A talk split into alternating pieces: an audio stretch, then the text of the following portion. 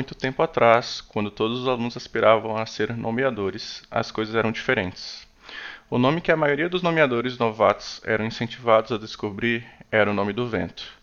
Depois que eles descobriram esse nome, sua mente adormecida despertava e a descoberta dos outros nomes tornava-se mais fácil.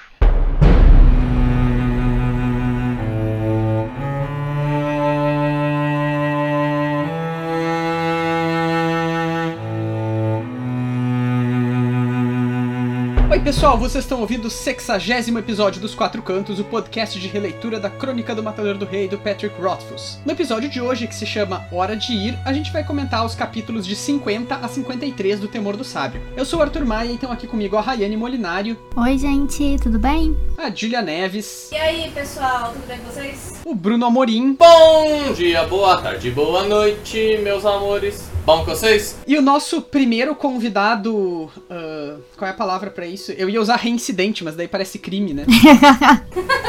Ai, aí não sei se ele acha um crime tá aqui. Ah, não, acho maravilhoso. É, provavelmente é mesmo alguma legislação deve estar sendo rompida, então, em algum lugar do mundo. O nosso primeiro convidado reincidente, uh, Breno Bastos, um dos nossos apoiadores no Catarse, nossa campanha de financiamento coletivo. Breno veio participar conosco hoje. Tudo bem, Breno? Opa, tudo bom? Boa noite, pessoal. Como é que vocês estão? Prazer estar aqui de novo. Lembrando que vocês podem também estar aqui conosco, né, no, no podcast, sendo nossos apoiadores no Catarse, nossa campanha de financiamento coletivo, uh, na qual vocês podem receber marca-páginas, bloquinhos, participar do nosso sorteio mensal, grupo no Telegram e e como é o caso do Breno hoje, está aqui no podcast conosco. Então eu queria deixar nosso agradecimento para todos os nossos apoiadores e apoiadoras. Muito obrigado, Vitor Gabriel, Bruno Vieira, Renan Rebeck, Ana Raquel, Mariana Ferreira, Alessandra Alves, Eduardo Trolli, Leon Marques, Elison Bruno, Rebeca Aires, Breno, que está aqui, Wagner Augusto, Eduardo Iago, Daphne Mendes, César Catizani, Bruno Kelton e Rosane Alves. Muito obrigado, pessoal. É um prazer contar com o apoio de vocês. Valeu, galera. A gente que agradece. Vocês são uns lindos, uns fofos, uns chuchucos. Chuchucos? Chuchucos. Vamos mudar o nome do grupo agora. Chuchucos de... Telo. Telo. Gosto. Apoio a ideia. É, o Bruno tá inspiradíssimo hoje. É, é, hoje ele tá atacado, gente. É, é sempre temerário. hoje vai ser igual o capítulo do Poico. Poico! Saudades do Poico. É, mas eu acho que hoje, hoje nesse capítulo não tem assim algo que possa ativar o. A gente começa Nunca se sabe, né, do livro, mas. É. ele, ele me surpreende todo dia, então assim. Isso que é, é saudável num relacionamento, Julie. É, é cada vergonha que eu passo, gente, vocês não têm noção. Você não passa vergonha comigo? Não, deixa de mentir. Não pode cair na rotina, né? Exatamente. Então, hoje a gente tem bastante coisa para discutir, né? Um capítulo cheio de reviravoltas e de pequenos detalhes e afins. Então vamos começar logo, vamos começar pelo capítulo 50, que se chama Perseguindo o Vento. Esse capítulo começa com o Kvolf descrevendo que ele deu a ficha de admissão dele pra Feila, né? E se a gente lembrar lá, tem um capítulo no qual a Feila fala que ela gosta de ter boa sorte com as fichas, né? Uma das coisas que ela gosta é de ter uma ficha nos últimos horários, então como o Kvolf não ia fazer a admissão mesmo, já que ele decidiu tirar um termo de férias... Não sei ele... por que, que ele decidiu isso. Pois é, né? Que será, né? Nem é como se ele tivesse sendo mal visto na universidade inteira. Né? Só na universidade? em todos os lugares adjacentes à universidade. Teve professor tentando falar na língua dele, cantando Saia da Cidade Latoeiro. se tivesse sentido, ele teria saído mais rápido. Sim. Pois é. Bom, e uma das coisas que ele descreve nesse início de capítulo é como a vida dele ficou meio vazia, né? Porque agora que ele não tá mais tendo que se preparar para as admissões, ele não tá tendo mais que se preocupar com aula, ele não pode mais ir na oficiaria, ele não pode mais ir na médica, ele não pode mais ir no arquivo, então ele meio que não tem nada para fazer. E aí logo depois Uh, os amigos dele voltam às aulas, né? Ele até fala que ele se divertiu bastante no festival de solstício de inverno, mas que logo que as aulas voltam, ele ficou lá, assim. À toa. Tem, tem, um episódio que de The Office que me lembra muito essa situação, que é quando o Michael Scott pede demissão. E aí tem um episódio que se chama Two Weeks, né? Que é quando ele dá, tipo, entrega a, a carta de demissão. Então ele tem duas semanas que ele só tá ali existindo, assim. E, e é muito parecido, assim. The Office eu já tentei algumas vezes, mas eu acho difícil ela é um pouco difícil. Eu tentei assistir o começo, mas é bem difícil também, concordo com o Bruno. tem, tem hora que. O, co o começo eu acho que é pior, tem hora que a, a piada é muito, muito forçada, sabe? Mas você gosta disso? não. Essa em específico Olha não. quem falando. Eu tô assim, tipo, se Não, mas- você riu do, do filme do Superman falsificado lá. Não, re- respeita a Ah, libélula não. verde. Você tem. Não. Não, mas peraí, aquilo lá é besterol, é diferente. O negócio de The Office é que é tipo. Cringe. É, É- cringe é- é pra um- caramba. Exatamente, exatamente. Viu? O, Bruno, o Breno me entende. É, eu, eu não gosto, pessoalmente, dos primeiros dois episódios. Mas eu gosto muito dessa época bem cringe aí da primeira temporada. Eu só não gosto dos dois primeiros, depois eu, eu gosto. Eu tava Depois assistindo até o né? episódio do basquete, mas eu cansei. É, o episódio do basquete eu acho legal. Ele me causa dor física. Assim, tem alguns episódios que são legais pra caramba. O episódio que trocam o. Ah, eu esqueci o nome dele. O... Que o cara vira um asiático. Trocam ele por um Ah, o. Jim. O Jim, Aham. é. Aquele episódio é maravilhoso. Isso aí é no final da série. É. O episódio pra ver também como ele que. tentou, entendeu? que... Ele foi além. É porque Ele é... falou assim, cara, é comédia, eu vou gostar desse troço, eu vou assistir tudo. Não, é porque eu assisto meio esporádico alguns episódios. Ah, faz sentido. O, o episódio que ele vai condicionando o, o, o Dwight a, a chiclete. Ah, isso daí todo mundo já viu no Instagram, maravilhoso isso daí. É, É muito bom. maravilhoso. Mas sim, são poucos que, que vão pra mim, sabe? É, assim, eu não concordo com a tua opinião e também não a respeito. Muito justo. Justo. Eu posso dizer o mesmo e a gente tá bem. É, eu não tô bem. É que né, você tá errado e tá tudo bem. Bom, o Kvof, então, ele comenta que o inverno passou, ele tá lá meio sem fazer nada e tal. Eventualmente chega a primavera e. E junto com a primavera também aparece uma grande oportunidade pra ele, né? Ele conversa com o Conde Trap. E eu percebi hoje que Trap também é um dos nomes que mudou a escrita do inglês pro português. É, eu percebi também Como hoje. que ele tava Uhum. Tipo, trap? De trépido? Em português é trape, tem um i. Isso, tem um i a mais. Interessante. É tudo, tudo que É. ela quis mudar, ela botou um i a mais. É feila. É, feila, feila. É, mola, na verdade, ficou É, ficou mola, não mola.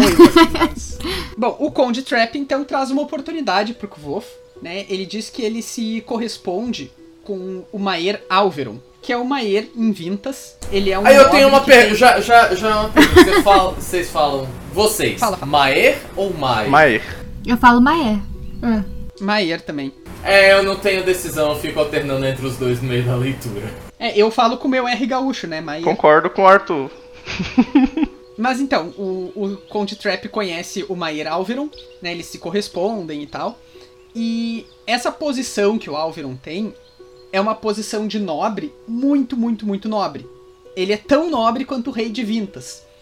E um pequeno parênteses aqui é que a gente descobre que o nome do Rei de Vintas é Roderick Calante, é a família Calante. O Maer Alveron tem tanto poder, tanto dinheiro e tantas possibilidades quanto o rei, né? Então, por exemplo, ele pode arregimentar em exércitos, ele pode cobrar impostos. Ele, enfim, tem uma tem um poder muito, muito consolidado em Vintas.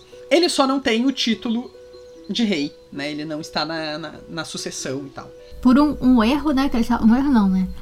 Um acaso que aconteceu na história lá do, de Vintas, que a gente não sabe qual é. Porque eles falam que deve, poderia ser, né, ele o rei, no caso, ao invés do, do calango aí. Ia ser ele, no, no caso. É, pois é, então realmente foi por um detalhezinho na história, né? Que, mas eles são linhagens próximas, tá? Deve ser primo.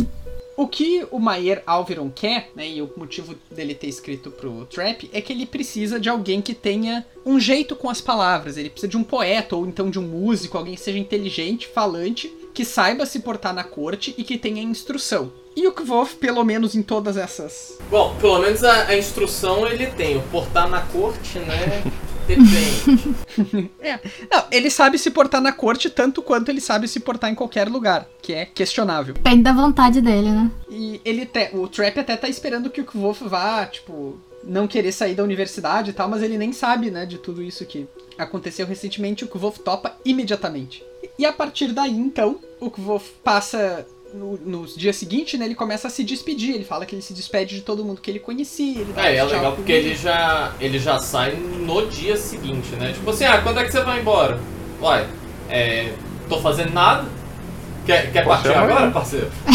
Ele menciona que se despedir do Willan, do Simon, da Ori, do Kilvin, do Ariel e do Elxadal. O que me deixa um pouco de cara, porque já é a segunda ou terceira vez que a gente percebe que quando o Wolf tá falando das pessoas próximas e importantes pra ele, ele simplesmente não menciona a Fela, né?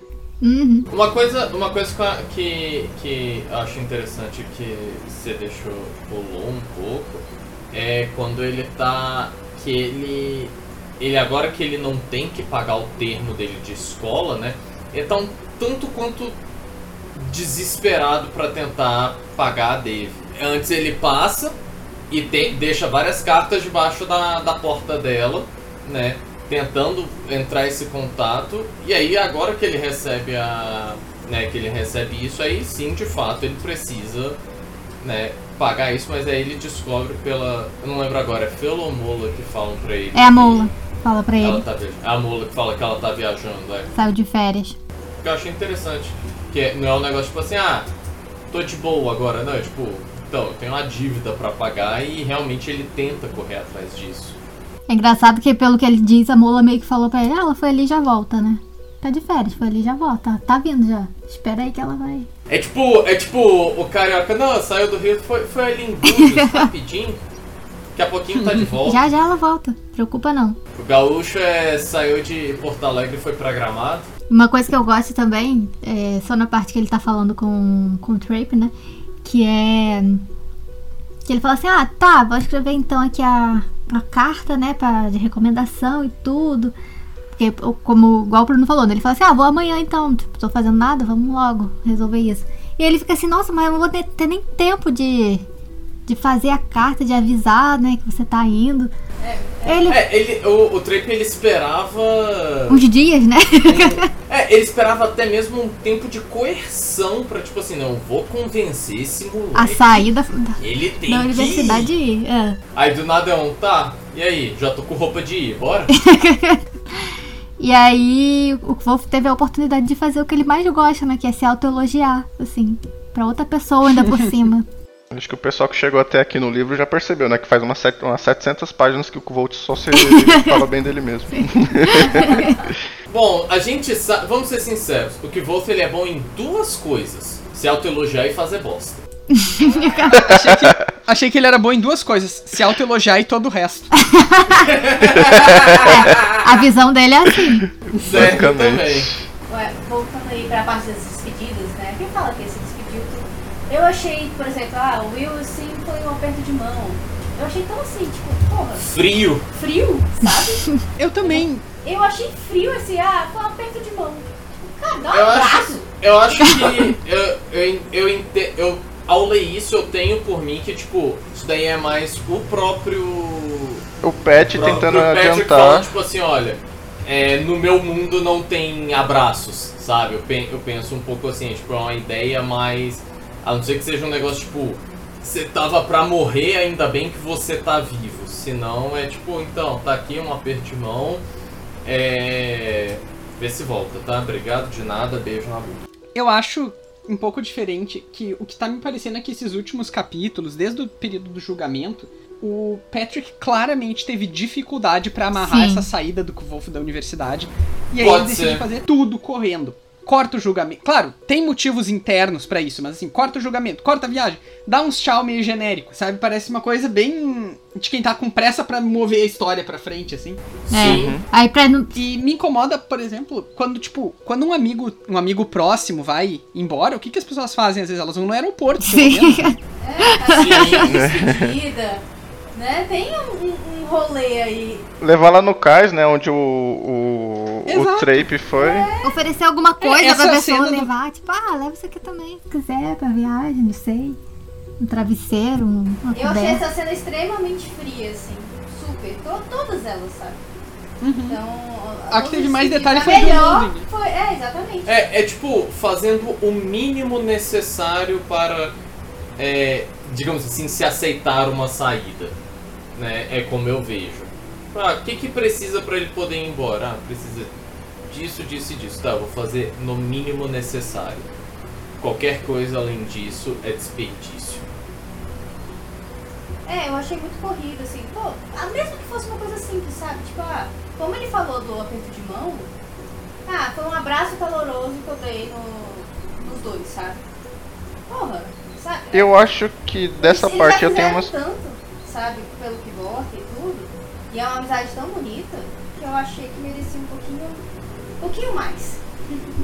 É, em especial porque assim, nesse. No, se fosse no primeiro livro, faria até um pouquinho mais de sentido. Mas nesse eles já tiveram uma relação de proximidade maior. A gente até já comentou isso, né, em alguns outros capítulos. Então, assim, fica uma coisa meio seca. Talvez se ele tivesse escrito assim, ah, é, me despedi de todo mundo e fui embora. Teria sido menos pior do que essa coisa vaga que ele colocou, assim, tipo, ah, dei um aperto de mão. E, ah, né? Porque pelo menos a gente poderia imaginar a despedida. É, concordo. Eu creio que seja duas coisas nesse ponto aí.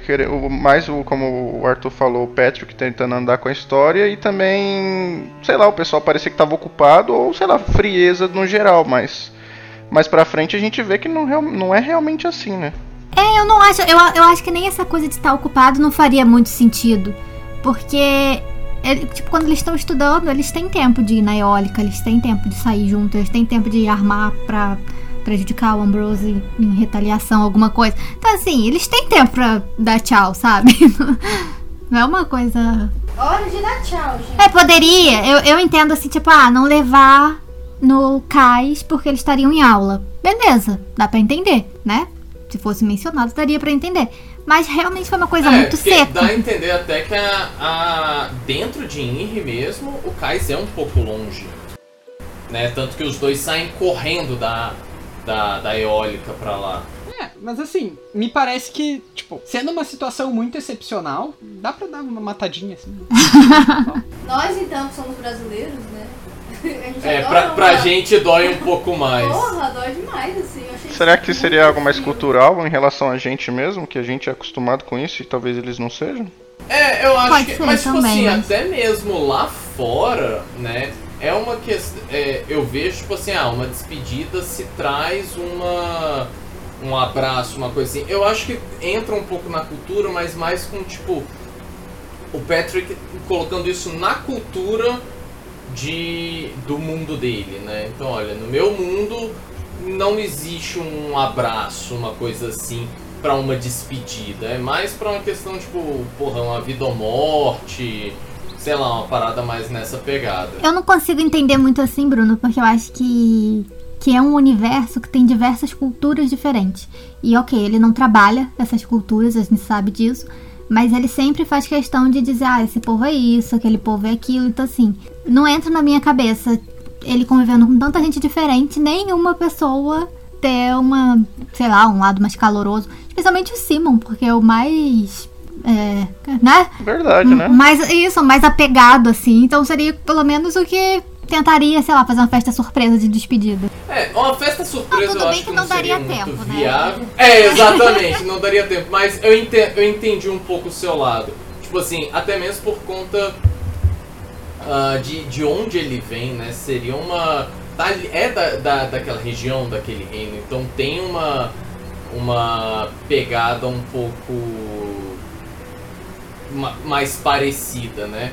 É, eu Então não é, sei, sei é. lá, é. Ficou meio seco mesmo. Eu acho que foi realmente uma questão de dificuldade que ele teve, e aí ele só queria correr pra terminar essa parte. E aí ficou meio É, assim, esquisito, vamos assim. combinar, pra quem tá tendo dificuldade de terminar um livro, terminar uma parte só, né? É, mas isso foi uma coisa que, que a gente lendo eu comentei assim, nossa, tão seco, sabe? Não sei se foi uma coisa que a gente trouxe aqui, mas se vocês também acharam isso, sabe? É, eu, eu sinto isso também. Eu nunca tinha parado pra pensar, mas vocês falando agora, eu realmente parece mesmo. Ficou muito seco, eles não. Sem afeto nenhum, tipo, vai embora. É, assim, se... É, Assim, é, eu, eu não sei por quanto tempo eu vou te ver, não, mas valeu aí, falou. é, e é uma eu viagem, tipo, não é uma viagem perto que ele vai fazer, sabe? Tipo, é uma É uma viagem. viagem perigosa também, né? É Se tu considerar um viagem mundo perigosa. onde as pessoas É. morrem muito na estrada, são atacados por bandido e tal. É, é, tipo assim, a gente tá falando de um negócio. É que nem a, a Rai falou, não é uma viagem perto, a gente tá falando de mais do que Brasília-Rio, cara. É muita coisa. É mais do que Brasília-São Paulo. Dá umas 5 Brasi é, Rio-São Paulo. Tipo assim, cara, é muita coisa. Né? É longe pacas. Pra ser assim, decepcionante esses amigos. deveria fazer amizade com o Ambrose. Aposto que ele teria dado uma o festa. Ambrose O pelo menos Ambrose- teria mandado ele se Ambrose ia fuder. Não, mas se, se o Kibok fosse amigo do Ambrose, olha o tanto de dinheiro que ele tem pra fazer uma festa. Eu acho que se o Ambrose estivesse na universidade, ele teria feito uma festa de comemoração, porque eu vou ficar Eu acho, eu acho, eu acho, eu acho que teve uma festa que o Kibok ele não foi convidado. eu acho que se o. Gente, a festa de despedida Com do o Kibok, Lauren. infelizmente ele já foi embora. Que pena. Mas assim, eu acho que se o. Se o Kibok se despedisse do Ambrose, pelo menos eu acho que seria o que teria a reação mais humana, né? Seria um. Morra. Eu espero que você morra na sua viagem. né? Pra pelo menos ter o, algum, algum desenvolver nisso. Bom, então essas foram as despedidas. A única despedida que o Kvolf não consegue fazer, a princípio, é a do Reloading, né? Porque ele disse que não acha ele em lugar nenhum e tal. É, e a Feula que não é comentada, né? A Fela ele não quis, aparentemente, porque ele não considera ela amiga. né? É a segunda vez. Da outra vez ele chamou os amigos pra, pra, Pra- ir na eólica, Pra chamou ela. comemorar e ela, coitada. Né? E ela já fez tanto por ele. Ô, Decepcionante. Ele vai arrumar as coisas dele e aí tem uma passagem bem interessante, né? Na qual o Wolf percebe que ele tem mais pertences do que ele percebeu que tinha. isso eu Tá acho bem acostumado- legal. Uhum. É, ele tá acostumado a vida toda a, tipo, ter coisas que ele possa carregar. Ele percebeu que nesse último ano, mais ou menos, ele acumulou algumas coisinhas, né? E na hora de botar isso em perspectiva, assim, que, que a coisa dá um...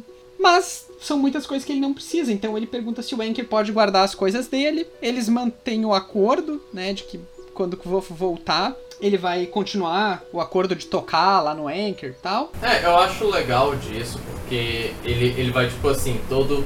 Pô, que rola de guardar no porão, não sei o que, eu sei que é meio complicado. Eu que. Ah, velho, eu não usava isso daí antes mesmo? De- deixa, deixa mocado aí. Você voltando, a gente mantém o acordo, é nóis.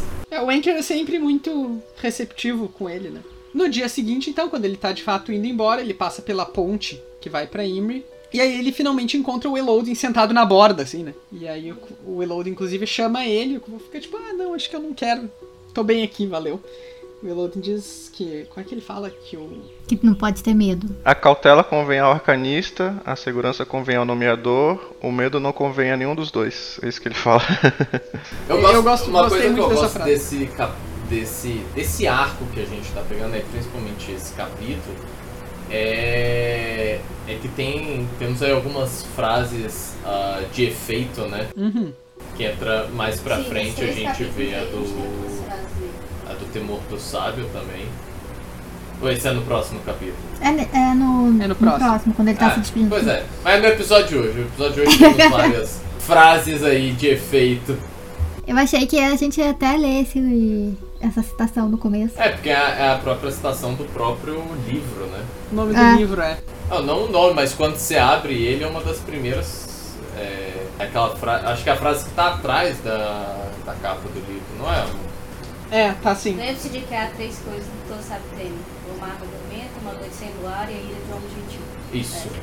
É, Pois eu é. considerei essa quando eu tava selecionando, mas a, aquela do Reloading me parece um pouco mais amarrar o tema do episódio, né?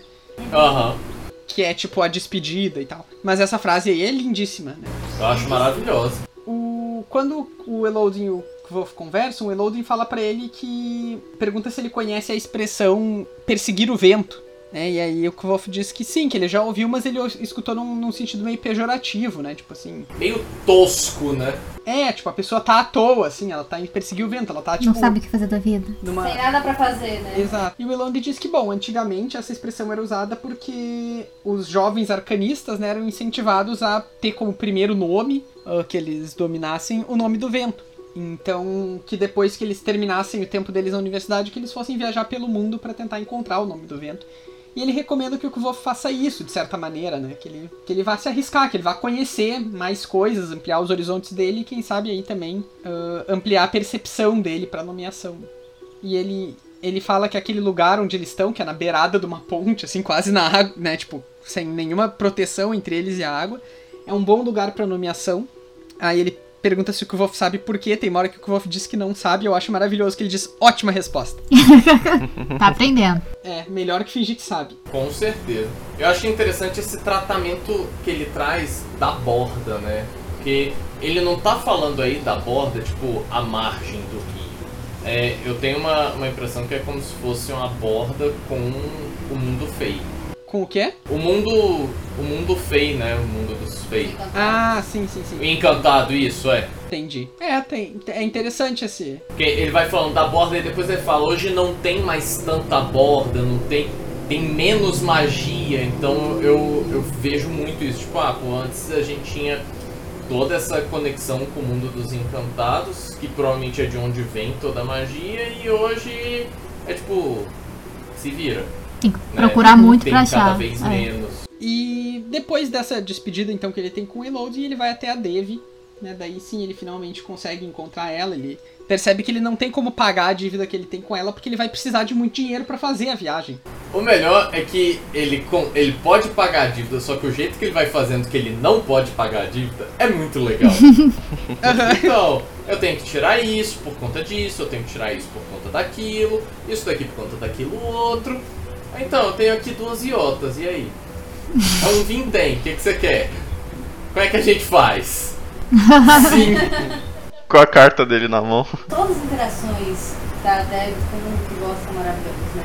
Em todos, os- todos os capítulos que eles dois têm uma interação assim, só eles é maravilhoso. É, diga lá, Bruno. É, eu, eu acho legal é que ela traz uma. Ela não é só tipo, ah, olha, meu admirador. Ela, ela traz uma, uma pequena interpretação, né? Ela pega, ela tá com a carta na mão, ela dá aquela apertada assim no peito, Ela é tipo, uma ah, né? meu admirador. né? Ela podia ser o Medema Ru. Ela tem um sanguinho aí, ó. Tem um. Ui! Quase que é um negócio de vídeo. Ui, porque quase que é um negócio. Um. Eu acho que a gente deve manter isso pro episódio. O engraçado é que é com a Dev que ele tem justamente essa conversa que a gente tava falando que ele não teve antes com os amigos. De tipo, ela que fala assim, ah, nossa, então é uma viagem longa, né, que você vai fazer, ainda bem que você vai me pagar antes de ir e tudo mais. É, É, é Vai, vai pagar tem a mais. Eu acho que depois do Eloding, né? Na verdade, não, acho que vem ela depois do Eloding, que são tipo assim. Talvez porque foi onde ele desenvolveu mais, mas tipo, você vê que tem um certo afeto, um certo. né?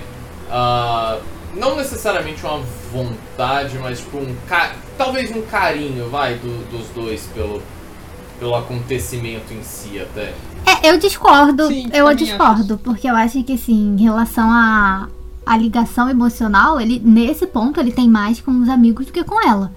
Porque ele já, ele Ah, com te- já teve uma relação muito conturbada com ela até aqui. Ele ficou Não, desconfiando sim, eu dela muito mais tempo. Dela pra, dela pra ele. É, mas eu digo assim, é ne- nessa relação da cena eu vejo mais mesmo porque o Patrick queria desenvolver essa parte, né, do, do dinheiro que ele ia pagar, mas não ia pagar. E Uhum. do que uma relação em si, né, de, de mostrar carinho, essas coisas, né, nesse ponto, né, nessa cena, nesse sentido.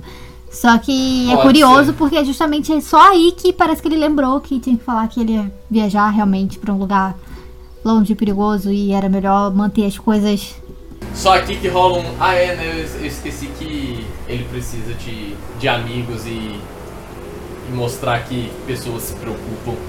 É, não diria nem questão de preocupação, eu diria que assim, foi porque pra mostrar mesmo que a viagem, ele ia precisar daquele dinheiro pra viagem, tipo, não ia ser uma viagem tão simples. Isso que ele quis mostrar na Aham. cena. É, ele. Eu gosto. Como não é spoiler, porque são coisas que tá dentro do- dos capítulos que a gente vai discutir hoje, né? Eu gosto que essa cena ela é um pouco mais expressiva do que as outras, porque na verdade o que me parece que a, a ideia aqui era nos dar uma garantia de quais são os objetos que o Kvof ainda tem, né? Porque a gente sabe que logo depois ele vai ser roubado, então coisas que ele não queria deixar, como o anel da Dena, por exemplo, Sim. ele deixa lá e no fim das contas, que bom que ele deixa lá, É. Sim, sim. porque a gente sabe que são as coisas que não roubaram dele, né? Ele, ele- o que ele acaba fazendo na Dev é pedir pra ela segurar a dívida dele, deixando algumas garantias. E são quatro objetos. É o livro que ele ganhou do Ben, o Retórica e Lógica. A lanterna que ele tinha criado, que o Kilvin fez ele prometer que não daria pra ninguém. Vai, Vai vamos dar pra dar logo pra quem? É, exatamente. Mas ao mesmo tempo ele diz, eles a- acordam que ela vai lá e vai entregar isso pro Kilvin, o que é péssimo pro Kvof, né? Sim. Mas é aquilo, A né? Dev vai Ela- lucrar. Pelo menos ele garante a questão do um ano, né? Mas faz sentido, Exato. porque se ele. É, a dívida vai ficar congelada por um ano e um dia. É, o E dia é importante. Não vamos esquecer do dia. Mas faz sentido, tipo, ela entregar pro Kilvin, porque ele não ia poder. Se ele, se ele não tivesse dinheiro pra pagar ela quando ele voltasse, ele também não ia ter dinheiro pra se matricular de novo. Então não ia fazer diferença. Ele ia estar fora da universidade de qualquer forma, então, pelo menos devolve. Pra onde vai ficar segura. É, sim. tem razão, tem razão.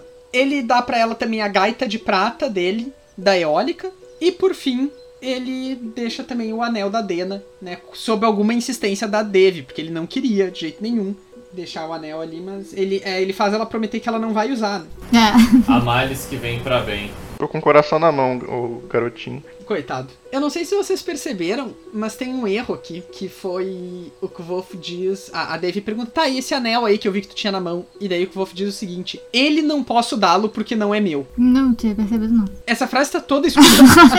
Na verdade, era, era só tirar o ele, né? Não posso dá-lo porque não é meu. É. Acontece. Às vezes é, é porque ele ficou meio nervoso de.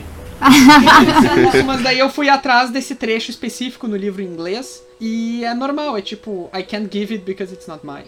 Uma coisa assim. Então, Ah, foi, foi acontece. um errinho de revisão só. Que obviamente invalida todo o esforço de tradução do livro. né? Obviamente.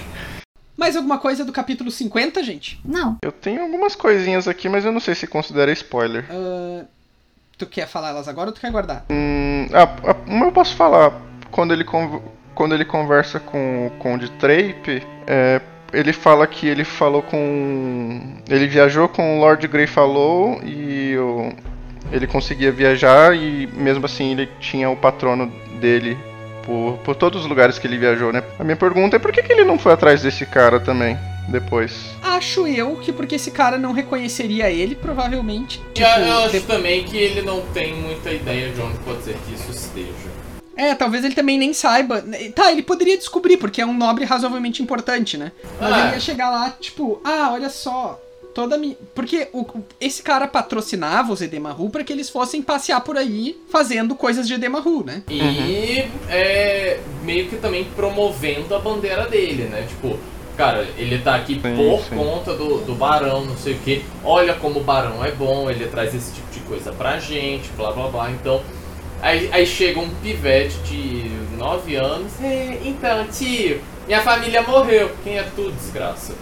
É, eu acho que o Wolf sem uma trupe não teria condições de fazer o que o Barão Greyfellow esperaria dele. Claro, o cara podia ser um cara legal, daí o Wolf podia explicar, ele podia dizer, tá bom, vou te apadrinhar e tal. Seria uma tentativa, mas uma tentativa que provavelmente inviabilizaria ele ficar na universidade, né? Eu acho que também é uma questão de, de capacidade, porque ele, hora alguma, desde que ele perdeu a família, ele teve um poder monetário né, para poder realizar essa viagem. E mesmo que, que ele soubesse aonde o, o Barão tá, eu acho que tem isso. Porque é uma. se- digamos que o Barão também fosse de Vintas, por exemplo. A gente sabe que é uma puta distância. E, e ele É, só agora, depois de puta, sofrer por um livro e meio quase, a gente sabe que ele consegue, conseguiria ter essa grana pra ir, né? Então eu, eu pego um pouco nesse quesito, assim, tipo, não seria a coisa mais fácil do mundo. É, o que eu acho é que assim, primeiro, assim que os pais dele, for, dele foram assassinados, ele ficou naquele limbo, né? Que foi um, um quadro depressivo e tudo mais, então ele ficou mesmo desnorteado. A gente não sabe nem quanto tempo ele ficou lá naquela floresta, tocando, tocando, tocando. E então assim, o tempo foi passando. Mesmo que passasse pela cabeça dele procurar o barão e tentar pedir algum tipo de ajuda, a probabilidade dele conseguir chegar até o barão é muito pouca, porque assim, tem uma burocracia pra você alcançar um nobre, você não vai simplesmente chegar lá na porta dele e entrar. Principalmente uma criança sozinha que todo mundo ainda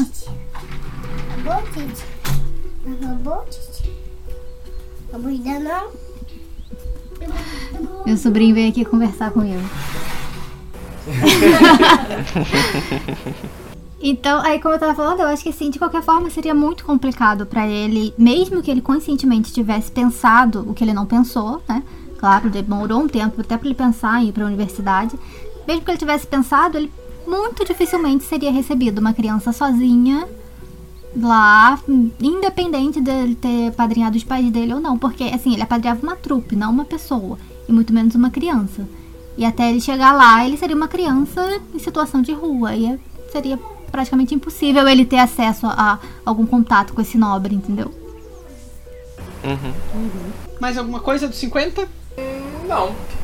Então vamos lá, capítulo 51 se chama Todos os Sábios Temem. Nesse aqui, então, Wolf agora pronto pra ir embora, se encontra com o Conde Trape na eólica e o Conde leva ele até o navio, né, no qual as passagens já tinham sido compradas e esse navio levaria ele até Tarbin e lá ele pegaria outro transporte. Nesse caminho ele vai dando vários conselhos pro Kvolf e tal. Ele diz, por exemplo, tem que chamar o Maier de Vossa Graça ou de Vossa Excelência, tem que cuidar da moda, né, a forma, as vestimentas e tal. Não pode se envolver com jogo. Jogo, no caso, jogo de azar, né? Sim. Lembrar, e daí ele fala então aquela frase fortíssima que dá nome ao livro, que ele tem que lembrar as três coisas que um homem sábio teme: o mar na tormenta, uma noite sem luar e a ira de um homem gentil. Acho essa, essa maravilhosa essa frase. É muito bom. Uhum. Dá até vontade de usar ela em, em outros eventos, digamos assim, tipo um, um, um RPG. Enfim, é, dá vontade de usar ela nesse tipo de evento, porque ela é muito, muito, muito maravilhosa. É, é uma das frases assim que me compra facilmente. É, induz a gente também a pensar que o que o Maer ele é um homem gente boa, né? Tipo, ah, é um, cuidado com o homem, a ira do homem gentil, beleza? Tipo, meio que é uma forma É, também se- de, já de- que ele tá me falando isso quando eu tô indo pro Maer, né? Então, tipo, realmente o, o Bro deve ser da paz até o cutucar. o Isso, exatamente. É porque assim, a gente vê vários nobres, né? Fora, por exemplo, o, o Simon. Mas assim, o, o Ambrose, por exemplo, é péssimo. Então, a gente tem uma visão mais negativa e aí nesse ela já joga assim, a gente fica pensando, ah, talvez o cara seja um pouco gente boa, né? É, não é porque ele é tão poderoso que ele é um, um idiota, né? É, todos os personagens que a gente conhece até aqui que são, tipo, alta nobreza. E claro, o Ambrose é o caso mais preeminente, mas lá em, em Tarbin também o Kvolf se fez passar por um nobre, usando desse mesmo.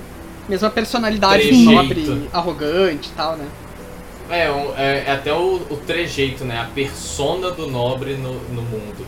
Enquanto o Trap vai falando com o Kvolf, o navio tá chamando ele, né? Ó, tá na hora de ir, tá na hora de ir, tá na hora de ir. E aí, eventualmente, chega um dos últimos marinheiros que tava atrasado e aí o navio parte. Esse marinheiro, esse cara que chega, é um- uma pessoa que o Kvolf reconhece já. No capítulo anterior, quando ele tá lá na ponte com o Eloding, ele vê um cara passando pela ponte e o Kvolf fica meio com medo, assim, tipo, ah, esse cara podia nos empurrar se ele quisesse. Esse mesmo cara chega no navio, e aí quando ele chega, o Conde Trap dá então tchau pro Kvolf, o Kvolf entra e o navio vai embora. Esse cara, ele tá carregando um pacotinho com alguma coisa. Vamos ser sinceros que ele não dá tchau pro Kvolf, né? Ele ainda tenta dar mais dicas. É, verdade. E aí o navio, então... Foi a despedida mais longa Vai, do, né? do que eu vou, foi com o Trap. Pois é, queria perguntar pra vocês o seguinte. É uma teoria muito... Bom, já adiantando uma informação do capítulo seguinte, né? Aliás, vamos falar do capítulo seguinte, daí eu faço a pergunta pra vocês. É, curtinho. melhor. Capítulo 52 se chama Uma Breve Jornada, no qual o Kvolf faz um resumão de como ele foi parar em Severn em 16 dias. Um Ele breve capítulo Tarbin. com uma breve jornada. Tudum. Exato.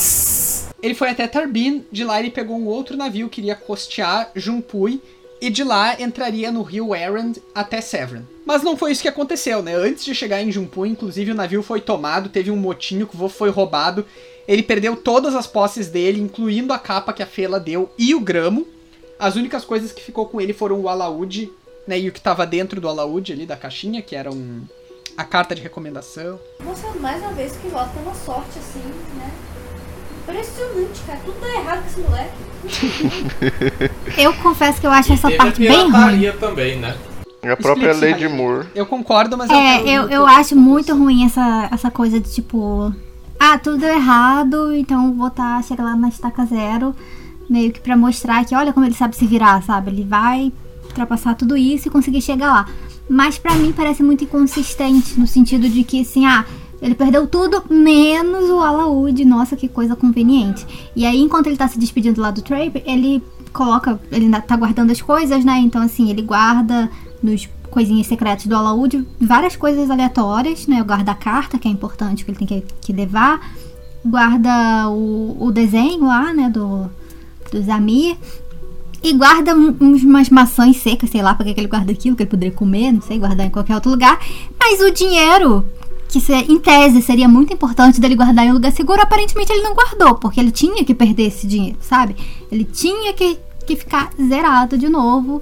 Ele e o alaúde que é a posse mais cara que ele tem, mais preciosa assim, e que valeria mais, convenientemente permaneceu, né?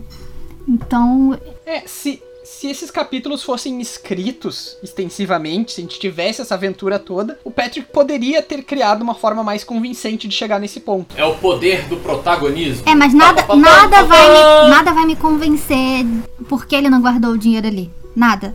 Porque é, ele, é, é um, ele é viajante, gente. A, a família dele, né, os Ademaru, eles são uma família viajante. Não é possível que os pais dele nunca falaram pra ele, olha, guarda, separa o dinheiro, não leva tudo no lugar só não, que é errado guarda um pouco no, no na, meia. na meia, e outras eu guardo na bolsa, outras, né? É assim que se viaja. Não existe isso de você é, sair. É, vamos combinar que em termos de monetários, o não é um dos seres mais inteligentes do mundo, né? É, mas nesse caso, é nesse caso coisa. foi mesmo não, bem forçado, eu acho, sabe? Por isso que eu é, não consigo eu Rai em relação a isso. É, eu, eu acho assim. E parece que sempre esse, esse problema, sabe? Sempre tem que começar na estaca zero. Nunca isso. pode começar bem sabe? Chega uma hora que cansa realmente, assim. Mesmo, mesmo na narrativa, assim. Agora, é, mudando do além, não sei vocês, mas para mim, Junpui tem uma pegada, me dá uma ideia de que é uma ilha com uh, uma pegada mais asiática. Acho que é o nome, né? O nome dela é. tem um pouco. exatamente, eu acho que o é só o nome me dá mesmo. essa impressão. O que eu acho que seria uma coisa interessante, assim, tipo, ah, é, porque já vimos pessoas de, de outras etnias, né? E seria interessante, tipo, ah, não, porque em Junpui mesmo é, é, de onde a maioria dessas pessoas vem, mesmo meio como se fosse assim, né? A, a Ásia ou até mesmo só a região do Japão, por exemplo. Eu acho isso. Eu tenho essa impressão, é uma coisa que eu tenho pra mim, assim, e muito pelo nome, e eu acho isso uma, uma curiosidade legal. Eu gostaria muito de ter visto mais de Junpui. Sim, Porque uma também. das coisas que eu mais gosto é quando a gente vai conhecer uma cidade diferente, Uhum. uma cultura diferente e tal. E aí isso sempre me revolta um pouco. Tá, mais do que o julgamento, esse aí me revolta. Ah não, eu fico. Eu, eu até escrevi aqui em caixa alta. Custava, o filho da mãe, escrever um pouquinho sobre as coisas heróicas e não heróicas que ele teve que fazer e deixou de fazer nesse capítulo. Da... Pois é. Bom, a gente sabe uma coisa nada heróica que ele teve que fazer, segundo o código moral dele mesmo, que foi recitar poema. Exato. Pra ele ter feito isso é porque realmente tava muito feia a coisa. Tipo, foda-se todo o resto. Se ele teve que matar, se ele teve que roubar, que, que ele teve que fazer. Eu não me interessa, mas eu queria muito uma cena dele tendo que declamar um poema com aquela plaquinha. Podia estar matando, podia estar roubando, só tô aqui de- declamando o meu poema. Não, o pior foi que quando ele tava matando alguém, ele tava com uma plaquinha dizendo eu podia estar roubando, eu podia estar declamando um poema, eu só tô matando alguém. Talvez o pessoal lá de Jumpuí só gosta de poema, né? Porque voltando no, no alaúde, ele ainda tava com o alaúde. Ele podia ter tocado uma musiquinha.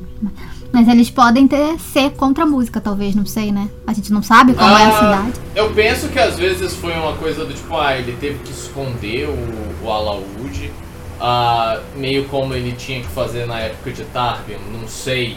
Não, provavelmente, mas sair de um navio afundando com um alaúde. É, vamos combinar que não é a coisa mais, ah, digamos assim, prática do mundo, né? Eu entendo. É ruim, essa parte é ruim. É, é ruinzinha mesmo. Agora, o que eu queria Nem perguntar tudo, pra é per- vocês... nem tudo são flores, né? É. Nem tudo é realmente. perfeito. E acontece todas as desgraças de novo, né? Primeiro tem a tal da traição lá, que não é abordada, e aí vai entrar aí na teoria que o Arthur vai falar. Tem a. Aí tem os piratas, e aí além dos piratas teve a tempestade, e aí teve. Né? Tipo, não é uma coisa só, não pode ser uma coisa só. Tem que ser todas as desgraças juntas e. Pra mostrar. Você nunca ouviu falar que desgraça vem em trio? É, pra mostrar assim, olha como ele sabe se virar, tá vendo? Ele sabe sobreviver. Mas a gente já sabe disso, então fica nessa repetição, repetição, repetição, fica cansativo, realmente. Sim. Bom, a pergunta que eu queria pra- fazer pra vocês é porque existe uma teoria bem difundida de que essa viagem na qual tudo deu errado foi fruto de uma armação do Conde Trap, que enviou Kvolf pra pro Maer, né, enviou Kvolf pra Severn sob o pretexto de mandar o Kvolf pra um navio garantiu que aquele cara esquisito estivesse no navio com aquela caixinha estranha que a gente não sabe o que, que tinha, e então tentasse matar o Kvof. Eu não acredito muito, não. E, e, que ele teria feito isso porque ele se dá bem com Ambrose, né? E, por exemplo, Conde Trap nunca conseguiu para ele um mecenas, estava sempre dizendo, ah, eu vou tentar, vou tentar, mas nunca conseguia, né? Então, as teorias aqui é de que ele era sempre, sempre foi um agente do Ambrose infiltrado com o Kvof tal. Queria saber o que, que vocês acham disso, vocês têm posições eu vou, eu vou ser sincera que a gente estava lendo aqui hoje, e aí eu, quando a gente chegou nessa parte, eu não conhecia essa teoria, eu acho que o Bruno também não conhecia, é, que quando o cara passou por eles na ponte e depois entrou no navio, eu virei pro Bruno e falei assim, isso tá esquisito. Aí ele virou assim, eu acho que você tá vendo pelo e ovo, sabe? Então, assim, é, eu achei estranho, eu achei, né? Mas assim, se fosse pra matar o que volta, não seria mais fácil empurrar né? com ele dormindo, alguma coisa assim? Não seria mais fácil empurrar, empurrar ele ali no navio, ups! É, Igual que eu vou pensar, sabe tipo, assim? podia ter me empurrado. Podia. É. Não tinha ninguém ali. Então assim, eu acho que ficou esquisito realmente essa passagem do cara, do cara entrando no navio tudo. Só que eu não vejo que seja pra matar o que Né? É, eu acho que existem outras formas mais fáceis do que afundar o navio. É, ele, ele, eu acho que, tipo assim, porque como ele coloca a ideia de que além de tudo, né, teve uma questão de pirataria e tudo mais, eu acho que uh, poderia talvez até ser um, um primeiro pretexto, né? Mas depois acaba sendo algo tipo é, a ideia começou a dar certo porque teve um motim no navio. Olha que pena, sem querer um passageiro morreu no motim. E aí teve um, teve um ataque pirata, o navio também afundou e daí a merda toda começou a, a desenfrear. E, e eu acho que, tipo assim, talvez ah, teve um, uma, uma ideia aqui, outra ali, mas não acho que ele tenha sido o alvo daquilo, né? É, exatamente. Eu acho que é, por mais que a, e a, a, até a Rai não vai gostar tanto disso, mas por mais que seja uma questão de ah, no heroísmo dele também tem uma questão de é, o cara errado no lugar errado, né?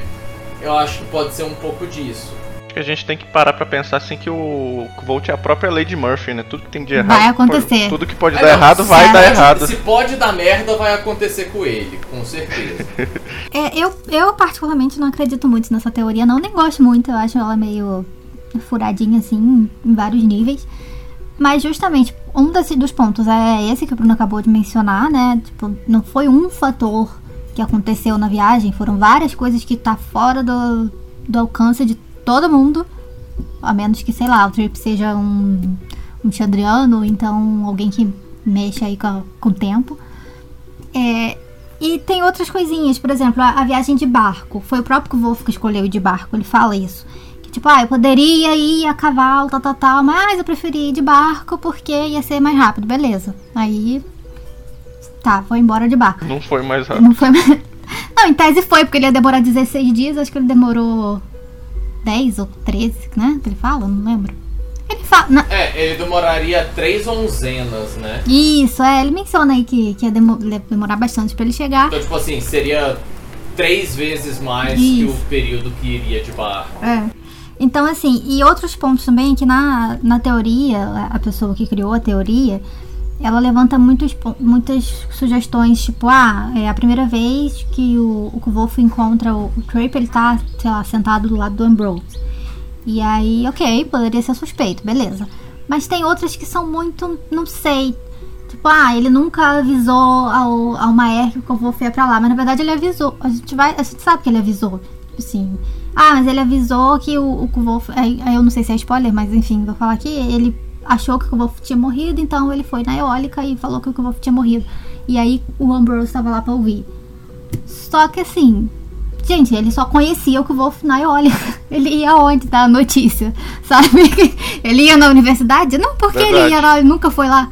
Entendeu? Se ele fosse lá. Que um conde ia pra universidade. É, se ele fosse né? lá dar a notícia, poderia ser até mais suspeito. Mas ele foi no ambiente onde eles costumavam realmente se encontrar. Onde o Kvolf vivia ali, né, tocando e tudo mais, onde ele tinha pessoas que, que conheciam ele. Então, assim, são muitos pontos que eu, particularmente, acho que não, não me convencem muito, sabe? Então, assim, eu não. Ah, se ele tiver algum. Nunca vimos o Trape e o Maer juntos na mesma sala. Seria o Maer e o Trape a mesma pessoa? que são a Dena também, né? Porque o nome dele é muito Que parecido. são a Dena, obviamente. É. E o Mestre Freixo, né? Porque todos sabemos que a Dena e o Mestre Freixo são a mesma pessoa e se batem. Por isso É. eles nunca foram vi- vistos no mesmo lugar ao mesmo tempo. É Clube da Luta.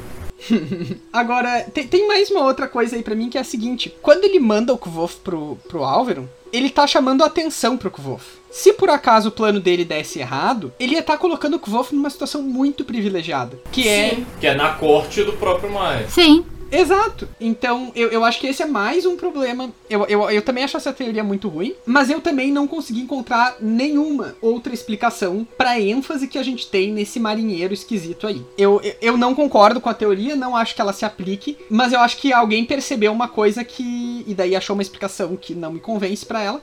Mas que é por que que a gente tem esse mesmo personagem em duas vezes, ele não aparece de novo. Será que não é o Pet tentando fazer a gente prestar atenção em uma coisa e possa ser outra? Tipo, fazendo a gente prestar atenção nesse mágica. marinheiro. Fazer a gente prestar atenção nesse marinheiro e esquecer algum outro detalhe que a gente não tá vendo nesse Então, a minha, interpre- a minha É possível. interpretação disso, desse marinheiro, não é nem necessariamente, tipo, que ele não fez alguma coisa errada. Pra mim, ele claramente estava envolvido ali no motim. Ah, sim.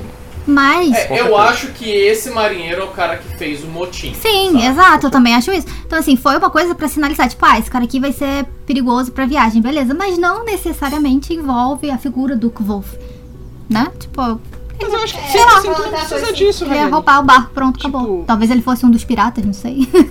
Pois é, mas co- considera que esse capítulo é todo uma. É, é- é meio ruim, como eu disse um pouco antes. E ele é super apressado. Eu acho que ia ter mais é, desenvolvimento desse cara aí mais pra frente, só que o Pet deve ter cortado. É, É, isso e é ficou. E Talvez ficou. até mesmo ele pretendia ah, Contar, né, a viagem. Junpui, é, desenvolver essa parte da viagem. E o editor virou e falou, bro, precisa cortar aí, né? Pode ser. É, é uma, uma outra possibilidade, assim, também que eu vejo. É. Pois é, porque. de cortar justamente o cara. Ele não, ele não precisava aparecer. Não, Verdade. Não acrescentou em nada na história. é. É, tem, tem até aquela, aquela cena quando ele tá na ponte que ele fica olhando pro, pro, pro loading. Claro, tem uma explicação simples pra isso, que é tem dois malucos ali que vão pular da ponte. Então, óbvio que quem passou ficou olhando, né? Mas ainda assim é, é estranho, né? Tem essa. é, tipo, tá construindo alguma coisa e a gente não sabe o que. É. E, e- mas é aquilo também que a Julia falou, tipo, tem outras formas de você tentar matar uma pessoa do que afundar o navio inteiro, sabe? Sim, sim. É tipo, Tá às vezes ele queria matar na ponte, mas aí veio o Elodin e falou, eu não, velho, esse, esse velho aí tem cara de doido. ele vai, ele vai, ele vai é, dar uma de grande taborlim, voar e me matar, tô fora. Bom, mais alguma coisa desses primeiros capítulos aí da leva? Não. Hum, Não. Não. Vamos então pro nosso capítulo 53, que se chama O Despenhadeiro. Nesse capítulo, Kvof chega a Severn, tá escrito Seven no roteiro, sorry. E ele tem na- quase nada com ele, ele só tem o alaúde, ele não tem roupa, porque ele só tá com as roupas do corpo e essas mesmas são roupas que estão em péssimo estado e que ele roubou. E aí a gente tem uma descrição da cidade de Severn. Ela é construída no despenhadeiro, né? Uma- rocha ah, quase vertical, assim. Na parte baixa dessa rocha, a gente tem a parte mais pobre, mais movimentada, né? O comércio, o vilarejo em si. E na parte alta, então, tem a nobreza. É parecido um pouco com a estrutura de Tarbin, né? Embora Tarbin fosse mais tipo uma colina que caía na- num porto. Mas tinha a mesma estrutura, assim, a parte baixa era a parte pobre e a parte de cima era a parte rica. Sim, É aquela música, né? Isso aqui é. Porque o de cima Bom, sobe e bom, o de bom, baixo. bom, bom. É, É, exatamente. Minha esposa, senhoras e senhores.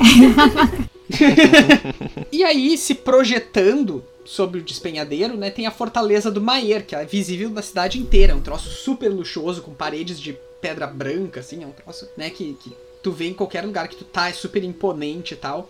E aí o Kvolf se vê todo esfarrapado e pensa, como é que eu vou entrar aí? Né? Tipo, o plano dele era chegar lá e já ir direto falar com o Maier, mas como ele faria isso, né, com essa, nessa, tipo, nessas condições que ele tava e olhando pro tipo de fortaleza, eu não sei o que que ele imaginava também, né? Antes de ver a fortaleza, se ele não imaginava que ia ser assim. Pela que o Alfred descrição, né? É. Ele, então, a solução que ele encontra para estar mais apresentável é penhorar o alaúde por uma onzena. Né? Então o cara compra temporariamente o alaúde dele, dá um dinheiro para ele, e até um monzena ele pode pegar o alaúde de volta pagando aquele mesmo dinheiro. Se ele não conseguir fazer isso, ele tem que pagar mais, né? Ele tem que pagar juros. Então, ele usa esse dinheiro que ele pegou para comprar roupas, para né, se ajeitar e tal. E aí ele vai até um café. Eu achei curiosa a presença de um café.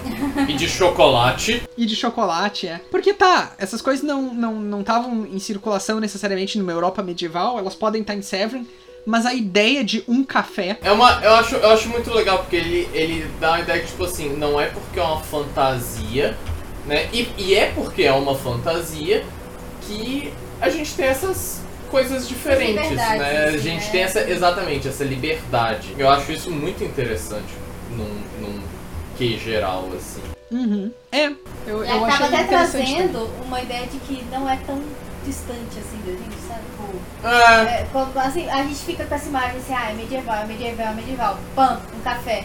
Eita, peraí, sabe? Será que não é tão longe assim? É, e aí eu fico pensando em um café medieval, que eu achei muito mais interessante. Tipo assim, um bistrozinho francês, só que com canecão gigante de madeira, sabe? é mais tipo uma padaria, assim. né?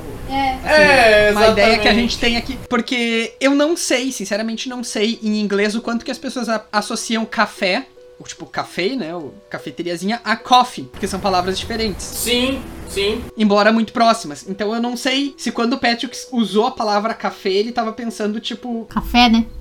em coffee. Eu acho que ele tá pensando mais em um bistrô, assim, sabe? Um lugar. Ou que nem falou, tipo.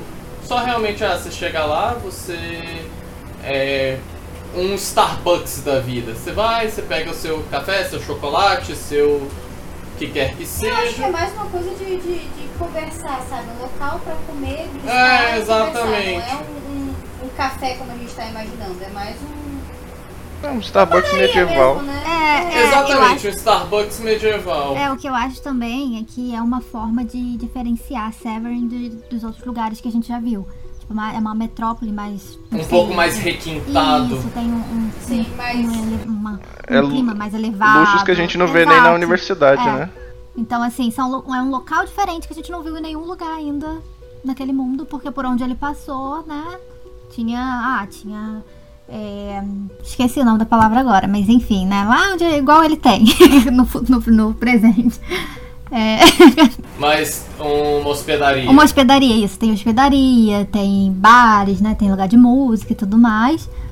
Mas a gente não tinha visto ainda um lugar assim. Então passa, pelo menos para mim, passa a impressão de que é uma coisa mesmo de uma cidade mais elegante, uma cidade mais nobre, realmente, que mesmo tendo também essa divisão de classe muito grande, tem esse nívelzinho superior. Principalmente porque ele tá nesse lugar justamente para buscar um acesso de chegar a corte, né? Então, assim, não é um lugar qualquer que qualquer um frequenta, sabe? Então, assim, ele escolheu o lugar justamente por isso. É, justamente. Uh, bom, ele faz amizade ali, né, com o atendente e tal, começa a perguntar quem é aquele, quem é aquele, quem é aquele. E aí ele descobre o baronete Petur, que é o cara em quem ele vai colar, né? Ele, ele desenvolve um plano e nesse plano ele faz uma pequena digressão pra gente dizendo o seguinte, ó, na universidade, na república, existe uma diferença grande entre a pessoa que tem dinheiro e a pessoa que não tem. Mas a diferença aqui em Severn, ela é principalmente entre a pessoa que tem uma linhagem, que tem privilégios intrínsecos, porque ela é daquela classe, do que o fato dela ter dinheiro, influência e poder e tal. Então, a, as classes em Severn, em Vintas de forma geral, elas são muito mais intransponíveis, né? Uma coisa muito mais fixa, assim, muito mais rígida. E o Kvolf sabe que se algum nobre decidir que quer chicotear ele, ele vai ser chicoteado, né? Então ele faz todo o, o narrador faz toda essa digressão pra gente para nos explicar como é que ele vai abordar o baronete Petur. E aí eu acho muito engraçado que ele chega lá tipo mandando no cara. é, já chega numa petulância assim. Uh, o plano dele faz todo sentido, mas é que faz um contraste com a narração, né? Sim. a gente pensa que ele vai chegar lá mais de boa, né? Exato, que ele vai achar algum jeito Convencer de tipo, o cara, entrar é. nas graças daquele baronete. Mas isso não é algo que o Kvolf esteja acostumado a fazer, né? Ele tá e a gente já a... viu isso em Tarbian também, né? Essa, ele se fingir de nobre e, e, mostrar, e mandar nos outros, assim. É. é, que é uma coisa que, que assim, é, essa esse lado dele de ator é muito evidente, né? Ele sabe que a presença, às vezes, a forma como você se porta, como você fala, vale mais do que, às vezes, uma forma que a pessoa tá vestida e tudo mais. Ele sabia que ele não tava vestido na altura de se passar por um nobre, mas se ele copiasse um comportamento, um determinado comportamento, ele teria mais chance de ser levado a sério. O que eu acho, o que eu acho interessante também é que assim, quando a gente tem essa visão melhor agora de Vintas e de Severn e tudo mais, a gente consegue entender, entre aspas, assim, até melhor o, o Ambrose, de certa forma. E por que ele é assim, dessa desse jeito que ele é, né? Uma pessoa tão completamente que a gente já discutiu várias vezes, cara, o que esse, garoto, esse homem tá se trocando por um adolescente, entendeu? Mas é porque tem muito isso do, da questão da classe, do privilégio, que a gente já sabia que ele tinha, mas que aqui dá a entender que é uma coisa que vai além do individual, é uma coisa realmente do, tipo, aquela região é assim, sabe?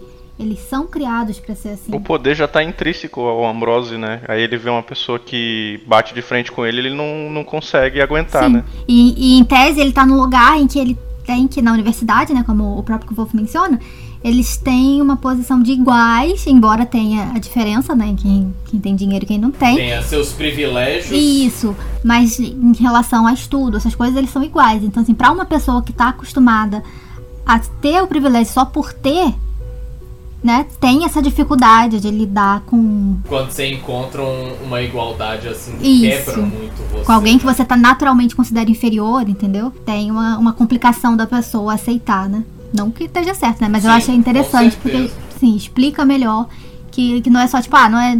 Esse cara aqui é assim, que ele nasceu assim. Não, faz parte dessa estrutura que tem ali no lugar onde ele nasceu. Ele também é assim porque ele nasceu assim. Mas É porque é um pouco diferente do Simon, né? Tipo assim, a gente vê o Simon que também é pequena nobreza, ok, é pequena nobreza, mas já tem um comportamento diferente em várias ocasiões, né? Justamente Sim, porque ele é de uma certeza. outra área também. Então, assim, tem essa questão realmente cultural, além do, do que a pessoa já é por natureza. Então o Kvof chega, né, se passando por nobre pro baronete Petur, dizendo, não, olha só, tu tem que me levar numa era agora, não sei o que, e o baronete Petur eventualmente acredita, ele fica bem confuso, mas ele acredita na... Uma coisa que eu acho legal é exatamente o uso do sorriso, né? Que ele já trouxe esse sorriso pra gente um tempo atrás. Sim, Uhum. resgatou o sorriso. Foi bem legal. E ele traz isso de volta, né? Tipo, ah, então, aquele sorriso que aquele corno usou pra mim. Você, olha eu usando ele também. Bitch! É, exatamente, ele dá esse sorriso condescendente, assim, né, pro- e que é eventualmente o que convence, o que faz o cara cair. Quebra o cara mesmo, né? Ele ainda fala um senhor no final ali pra, pra mostrar um pouquinho de respeito. Forçado, né? Ele Uhum. até evidencia que ele fala um senhor, mas também de uma forma forçada pro cara. Não te respeito, mas estou falando com educação. Tipo assim, entenda que é por educação que eu te chamo de senhor, porém saiba que eu sou melhor que você. Isso. Exato. Exato. E isso, então, o teu capítulo termina com ele sendo de fato escoltado até a fortaleza do Maier pelo baronete Petur. Então, né, encerra o último desses capítulos que a gente tem pra hoje. Vocês têm comentários com spoilers, gente? Eu não, porque eu já Eu falei tenho. o meu antes. Já deu spoiler. então, se vocês não querem saber o que acontece no resto do Temor do Sábio, na música do silêncio, na árvore reluzente em How Old Holy Came to Be, no prólogo das Portas de Pedra ou em qualquer outra declaração do Rothfuss, entrevista, qualquer meio que a gente tenha de saber das coisas. Parem de ouvir agora que a gente vai dar sequência, depois voltem aqui e escutem. Fala aí, Breno. É, eu parando pra pensar agora, são duas coisas que eu quero falar. É, a gente vê primeiro no A capítulo. gente só permite um. no, no capítulo 50, que a gente vê pela primeira vez o nome do, do rei, o rei Roderick. É, eu queria saber se é esse rei aí, se vocês acham, talvez seja esse rei aí que o Volt vai matar no final, ou se talvez, sei lá, não, não é nenhum rei que ele mata, ele mata o Alveron porque tem a, a- a teoria que lá de é. que. Ou, ou ele tem aquela teoria de que a mulher que o Alveron vai casar é irmã da mãe dele e tal. Sim, eu acho que é o Maio que morre. É, eu também acho que é ele que morre, mas eu acho que o Wolf não vai matar ninguém. Eu acho que ele só Porque leva a culpa. ele, ele fala da morte do rei com, com, com um certo pesar, né? E o, o Uhum. Maé, querendo ou não, virou, foi um amigo até o momento da expulsão, porque né, ah, ele cutucou o Vespero né, com a, com a tia dele. Isso, ah, né? Então eu acho que por conta disso, ah, é, até ali eles eram, eles estavam se tornando bons amigos. O, o, o Maier estava confiando nele, né? Então eu, eu tenho pra mim que é, o, que é ele que morre e por isso que ele fala com esse pesar sobre o, o acontecimento. Honestamente, entre ele e o Sim, melhor ele. Como assim? O Sim morrer? Eu não entendi. É, tem umas teorias aí. É, tem a teoria de que tá, tá todo mundo morrendo né, na linhagem, que tá fazendo a linhagem crescer. E é, a linhagem diminuir, né? Tá chegando a vez do Ambrose, não sei o que, e eventualmente chega a vez do Sim, e é ele que acaba Não, morrendo. mas o Simon é aturano, o sino é da pequena nobreza O Simon aturano. Não, não Não. vespasiano. É o Win, então sei lá. Ah, teorias aí tem a de que seja o próprio Ambrose. Tomara que o Ambrose morra. Ah, se fosse o Ambrose, ele não falava Ele não com pesar. desse jeito, Ele é. falava sorrindo. Tá vendo aquele filho da puta Eu ali, acho ó? que é bem Eu provável. que matei. É, eu acho que é bem provável que o Ambrose seja o rei atual, na verdade. Nossa, nossa. É, eu, eu, eu tô mais com a Rayane. Eu acho que é mais provável que o Wolf mate o Roderick do que o Alveron. Acho que o Alveron tem toda a cara de personagem que morre. Mas acho que. Eu, eu não gostaria, e acho que não seria o que o, o Rothfuss faria aqui, de fazer com que o rei que ele mate não seja um rei. Porque é um mistério que tá muito bem sustentado. Não é, não é como, por exemplo, o negócio do Dracos, assim, que ah, era É uma. o nome da série, gente. Sabe? É, é, não um faz mistério sentido, que a né? Quer chegar, É. e eu acho que seria um artifício simplório fazer esse joguinho de palavras, tipo, ah, o, o Alveron é como se fosse um rei e tal. Eu acho que é um rei que morre. E se o, o- me parece meio suspeita essa, a tentativa de ser sutil do, do Rothfuss de começar a introduzir devagarinho o Roderick Calanthus a- desde aqui, sabe? Parece, parece um pouco que nem os Ademri, assim, que começam a aparecer aqui, ali, e daqui a pouco eles vão ser importantes na narrativa. Sim. Uhum. Mas tu- tudo isso é mega impressão, assim, eu tô...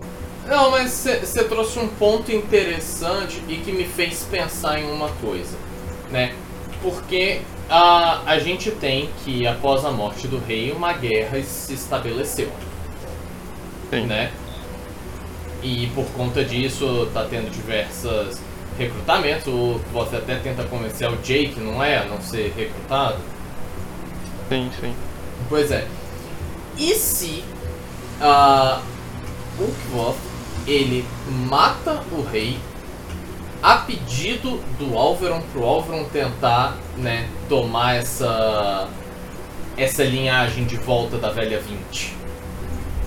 Acabei de é pensar possível. nisso, eu acabei de pensar nisso. E aí ele vê que o, o, o que era o, o, o amigo dele, na verdade, é só mais um nobre idiota, né? Uhum. Uhum. É, a gente vai ter uns estranhamentos entre ele e o Alveron, né? Sim. Mas sei lá, foi, foi uma teoria que eu acabei de pensar aqui. Eu não sei se já tem alguma coisa escrita sobre isso. Se tiver, pessoal, por favor, comenta com a gente. Né? Porque realmente é algo que. Eu nunca. Sei lá, eu pensei nisso agora, tipo, porra. E se? É, eu tenho duas linhas de pensamento sobre isso. Uma é que, assim, não necessariamente ele vai matar o rei, mas que ele vai levar a culpa pela morte do rei e vai ficar como né, responsabilidade dele. Já era, tá- tá ali, tá Às na vezes história. até mesmo pra proteger É. alguém. Isso, e aí vem a segunda parte que eu ia falar. Ou ele pode matar, porque alguma coisa pode envolver a Auri. Porque a gente, se a gente voltar naquela coisa da princesa Ariel e tudo mais, e se ela for parte dessa nobreza, né? é, tudo- ele, o, o Roderick pode ser, não sei, pai dela, tio dela, parente dela de, de alguma forma. E Aham. representar uma ameaça também. Então, assim, são muitas questões que a gente ainda não tem muita base pra criar teoria, mas as minhas duas possibilidades que eu consigo ver nessa altura são essas. Tipo, ou ele leva a culpa. Concordo É, 100%. ou ele leva a culpa sem nada, né? Sem ser realmente culpa, mas já era, ficou pra ele, então ele vai assumir, né? Como sempre. Ou ele realmente vai matar por um motivo de força maior, assim, na percepção dele. E aí vai estourar essa guerra que pode ser entre o, o Alveron e a família do Ambrose, aliás, e aí nessa o, o Alveron pode até morrer, e aí daí essa tristeza dele também, e, né? Ah, acabou sem querer, Pode levando a morte do também. amigo. Então, assim, enfim, né? Tem muitas questões. Creio que para chegar nesse ponto, né, o... Tem que sair o terceiro que... livro, concordo. é verdade. Tem que sair o terceiro livro. Mas o que eu ia dizer é que para chegar nesse ponto, creio que o Kvolt ele tem que, sei lá, tem que ser obrigado, ele não vai matar porque ele quer ou porque ele vai ganhar Sim. uma coisa, tipo, sei lá, tem que estar tá alguma coisa, ele tem que estar tá em perigo, algum amigo dele tem que estar tá em perigo, alguma coisa assim, ou sei lá, ou, ou, ou o próprio rei algum dos Chandrianos, sei lá. Oh, ou até mesmo uma questão, eu penso não necessariamente só um perigo, mas uma questão também de. É, não, não é bem poder o termo que eu quero, mas informação. Tipo, olha, é, você quer informação sobre tal coisa. Pra conseguir ela ser. Tipo assim, ah, eu, te, é, eu sei onde tá o Chandriano agora, e para isso você tem que matar o rei, então até mesmo o Chandriano faz essa influência, eu não sei. E aí ele toma essa por essa necessidade dessa informação que ele quer, né? É uma coisa que eu penso. Talvez uma pegada meio Amir, tipo, ah, os fins justificam os meios, né? E acabou que uh, ele precisava, foi o, o bem maior era matar o rei. Não sei, às vezes ele vira um membro do Amir, não sei. Que ele tem que estar muito desesperado para chegar a esse ponto, né? É, mas eu acho que assim, muita, ele, ele tá numa. No, no presente, né, no, nos interlúdios, ele tá numa situação tão assim, apática mesmo, num quadro de depressivo e tudo mais, que muita gente vai morrer nesse meio tempo, né? Então tem a questão da Dena, tem a questão da Auri, que a gente não sabe o que, que vai acontecer, tem a questão do Elveron. E a, até a, a, tia dele mesmo, né? Porque assim, beleza, eles não vão se dar bem, mas ainda seria em tese o único aparente que ele teria e a gente não sabe como ele vai lidar quando descobrir isso, se ele vai descobrir isso. Então, assim, então, tem muitas questões ainda, né, que, que a gente não tem como saber. Mas eu ainda fico com essas duas possibilidades que eu tinha falado. Pelo menos eu sei de uma coisa: pro Ambrose chegar a ser rei, ele vai ter que matar muita gente, porque ele não é um tão próximo assim da linha de sucessão. Tem mais, sei lá, umas 10 famílias antes da dele. Não, mas não necessariamente umas 10 famílias, umas 10 pessoas. Tá é. diminuindo, é. e, né? E, vai... e a gente vê ao longo do tempo que tá diminuindo. É, e vai ter uma guerra. será, será que o Ambrose tá, tá cortando as raízes ali para chegar e ele chegar no final e ele ser o rei? Eu não sei se, tipo, o Ambrose ou, ou o pai do Ambrose naquela pegada de ah, não, eu tô fazendo isso para o bem do meu filho, ha ha ha ha ha, que a gente vê em diversos locais, pode ser uma pegada assim também. É, ou por exemplo, o talvez, né, o que acabe faltando pro Ambrose chegar na, no na trono pela linha de sucessão seja o próprio Roderick Calanth, né? E aí o Wolf vai lá e mata e ops. Sim, obrigado, miguxo. Daí a tristeza dele pela morte do rei. aí se explica, ele tá tão depressivo no presente. Então tá, algo mais, gente? Eu não. Não, eu tô. Eu acho que seria isso mesmo. Eu ia falar sobre o jogo lá, que o Alveron não gosta de jogo, mas isso não ia influenciar o, o Volt ser expulso de lá. Você diz o, ele jogar o TAC? É, com. com não, o, acho que não. Não, porque acho que é jogo no sentido de jogo de azar, não de é, tipo. Eu também, eu tenho essa, essa mesma ideia. Principalmente que o, o, o, principalmente que o Volt não tem dinheiro para jogar, né? é, também. Exatamente. Então tá, pessoal. Nossa, hoje a gente falou. Deu uma hora e meia. Boa sorte, Larissa. é, tá, tá com a Julie agora. Boa sorte, não, essa, essa Julie. Não, é, não é. Outra Então tá, pessoal. A gente vai ficando por aqui. Se vocês quiserem entrar em contato conosco para nos ajudar a desenvolver essas teorias, ou enfim, para qualquer outro motivo que seja, vocês podem fazer isso pelas nossas redes sociais. E como é que são elas aí, Rayan? É, vocês podem estar falando com a gente lá pelo e-mail, que é podcast osquatrocantos.gmail.com, tudo por extenso. Podem procurar a gente lá no Facebook também, que é Os Quatro Cantos, e aí lá tem o link pro grupo, se vocês quiserem participar para interagir com a gente também, ia ser bem legal no Twitter, que é arroba os 4 numeral cantos, e no Instagram, que é podcast 4 numeral também cantos. Então no Twitter e no Instagram, o 4 é numeral, e no e-mail, no Facebook, é tudo por extenso. E aí vocês podem, né, dizer pra gente quem vocês acham aí que é o rei que morreu, quem é o rei atual e quem matou quem, e quem tá vivo, quem sobreviveu, quem tá falando. É. Isso aí, lembrando que também que vocês podem nos apoiar no Catarse em catarse.me barra quatro cantos. Uh, antes da gente encerrar, queria deixar um agradecimento muitíssimo especial pro Breno, que, que além de ser super ativo no grupo e ser um ouvinte muito assíduo, também se disponibilizou a estar aqui com a gente hoje e com certeza tornou nosso programa mais legal do que. Eu que agradeço, eu que agradeço, foi maravilhoso aqui trocar ideia com vocês e passar minhas teorias também. É sempre bom, sempre a gente gosta muito sempre que temos convidados apoiadores aí. Fica bem mais divertido. Ah, com certeza. É, com certeza. A gente enjoa um do outro. Ai, Anne, não era pra contar o segredo. a gente volta em breve com o nosso episódio 61, no qual a gente vai discutir os capítulos de 54 a 57 do Temor do Sábio. Até mais. Tchau, tchau. Tchau, galera. Tchau. Tchau, gente.